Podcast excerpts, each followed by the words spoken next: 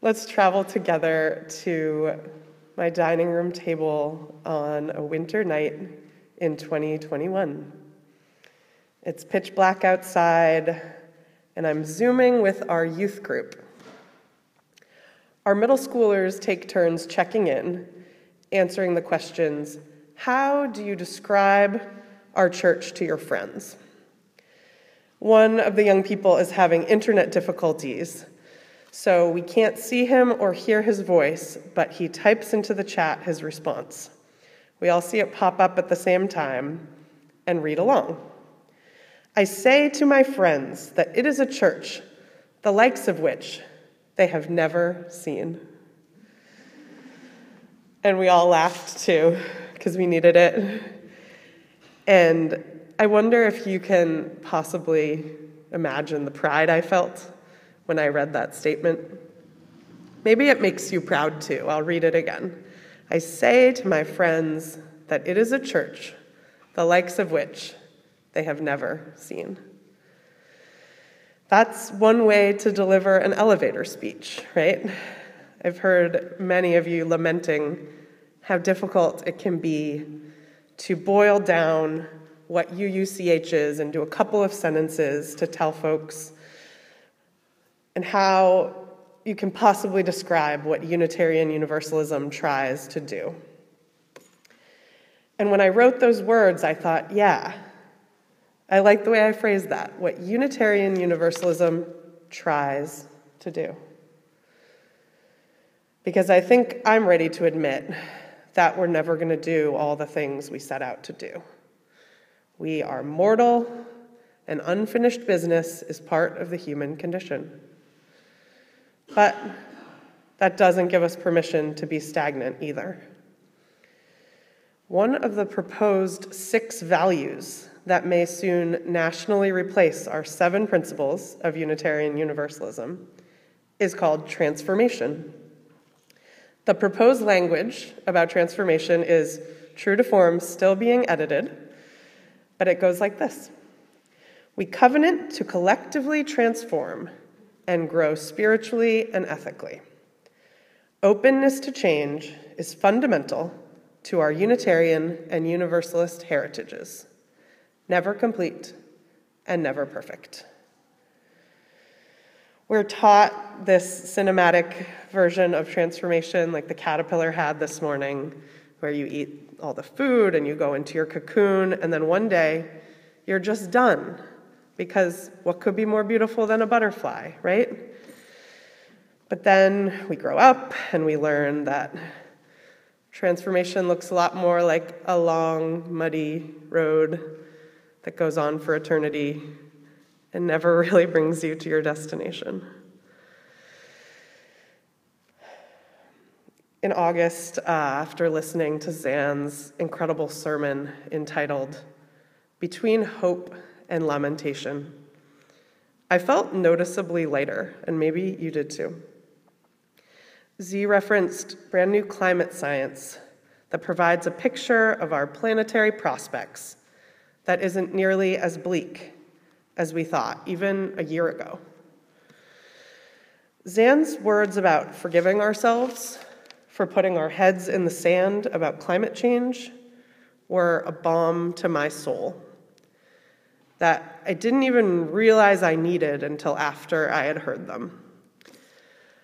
It actually helped me to be brave and pick up the first book I've read about environmentalism since I was a teenager. I remember reading it. It was 2007, and it scared me a lot. So I put distance between myself and talk of impending global disaster, and turns out there's no amount of distance that can make the existential dread go away. So, when a friend recommended the Joanna Macy and Chris Johnstone book, Active Hope, the subtitle was what really drew me in How to Face the Mess We're In Without Going Crazy. How's that for straightforward? The authors highlight three different strains of stories that humans are telling themselves about the current state of our planet. On one end of the spectrum over here is business as usual, whereas way over here at the other end is the great unraveling. To get through the day, often we're on one of these two edges of the binary, right? It's all totally hopeless. There's nothing I can do, so I'm not going to think about it. Or way over on the other end, where things are going along just as they should. To paraphrase a Christmas card I almost sent out last year, it says, We're fine, it's fine, everything's fine. But if we liberate ourselves to live in the in between, accepting that the real truth in our times is not either of these stories, we can lean into a third story that this book calls The Great Turning. In The Great Turning, we each become protagonists, excuse me, protagonists of our own adventure stories and remember the truth that doing some things will always be better than doing no things. Because it's not true that everything is fine, and it's also not true that there's nothing we can do. And I don't know about you, but there's a weight that lifts off my heart when I calibrate myself back between those two statements and remember that we're never going to be done, but we have to continue on never complete, never perfect. Do my kids share their toys? No. But I tell myself, we are getting there. Has my parenting reached the grand zenith of where I want it to be? No. And I am so uncomfortable with that so much of the time, but I guess it's time to start getting used to being uncomfortable. I preached in February about scarcity and abundance, and probably the subtitle of that sermon should have been I'm tired, are you? One of you compassionately approached me after I preached that day and recommended another great book called How to Keep House While Drowning by KC Davis and it helped me reframe domesticity in a huge way. What if, the author asks, care tasks like cooking, dishes, laundry are morally neutral?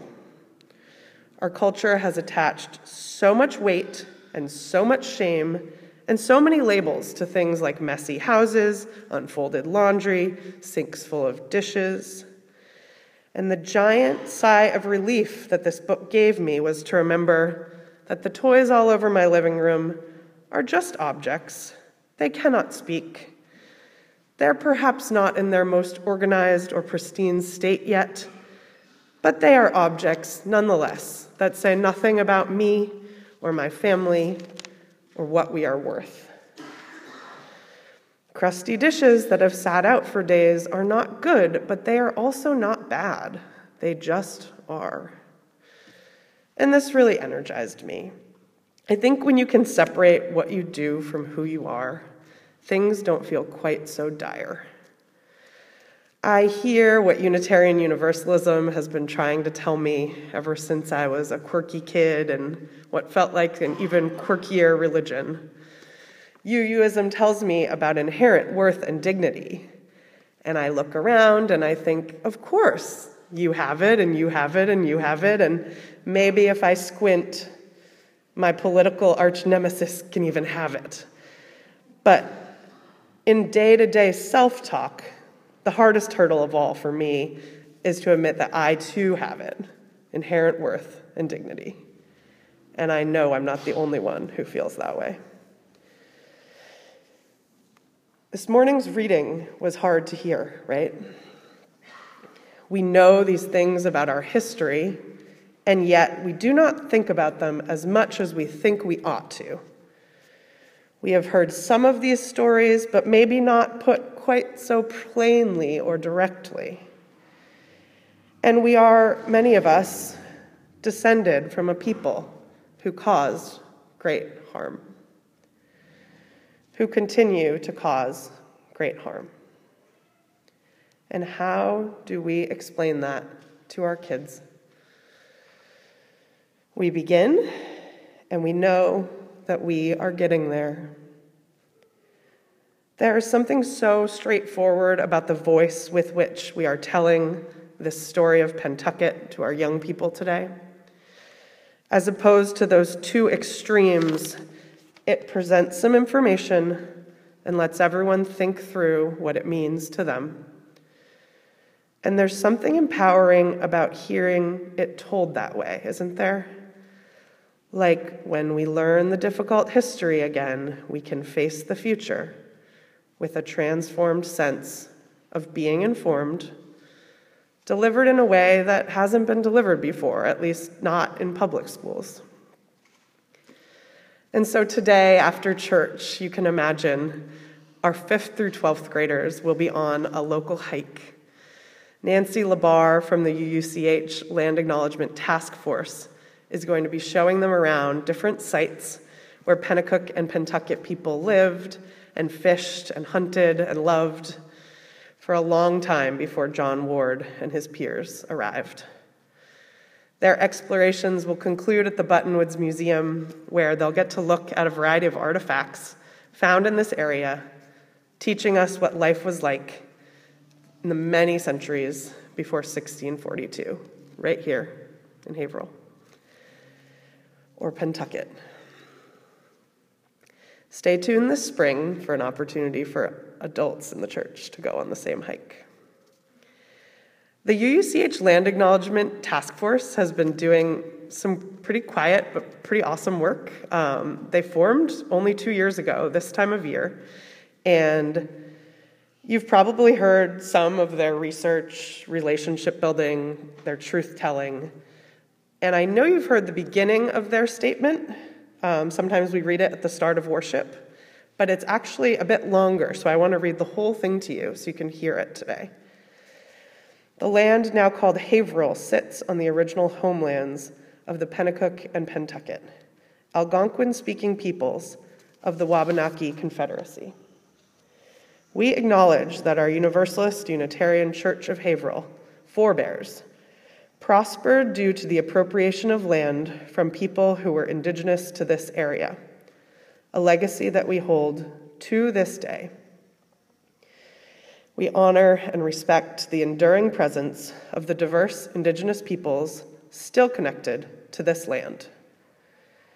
And we promise to research and personally acknowledge these legacies, retell our history honestly, and build relationships with and support contemporary Indigenous communities in actionable ways. This team in our church is such a beautiful example of how we can transform together over the course of a long time, many years, and I hope you'll find out more about their work if it interests you because we're never going to do anything if we think we're already doomed, we're already totally beyond redemption, we're just broken and the worst. We're never going to do anything if we think that what we have to do has to be perfect and done quickly and up to these impossible cultural standards. What has been done is not okay. The past haunts us, and we have a lot to think about. But we are moving forward in a direction informed by truth, and we are getting there. We do not know exactly where that is, but we start anyway. That's what UUism is in my life. I'm still doing all the messy worthiness work, wondering every day what I'm doing, how I'm doing it, whether it's enough, whether I'm okay, whether it's all going to be okay. But when we know we still have to change and we don't have to change alone, the change becomes a little less scary.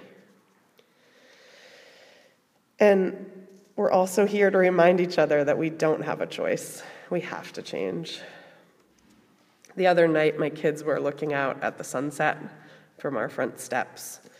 And something about the sunset just always makes me think of like other people who have stood in that spot and looked at the sunset before. And it also makes me think about when my babies are old and what the sunset will be like then. And there's baggage with all of that. So Rory, my youngest, must have fallen asleep and dreamt about it because when he woke up the next morning, the first declaration he made from his crib was, uh, uh, uh, Moa sunset.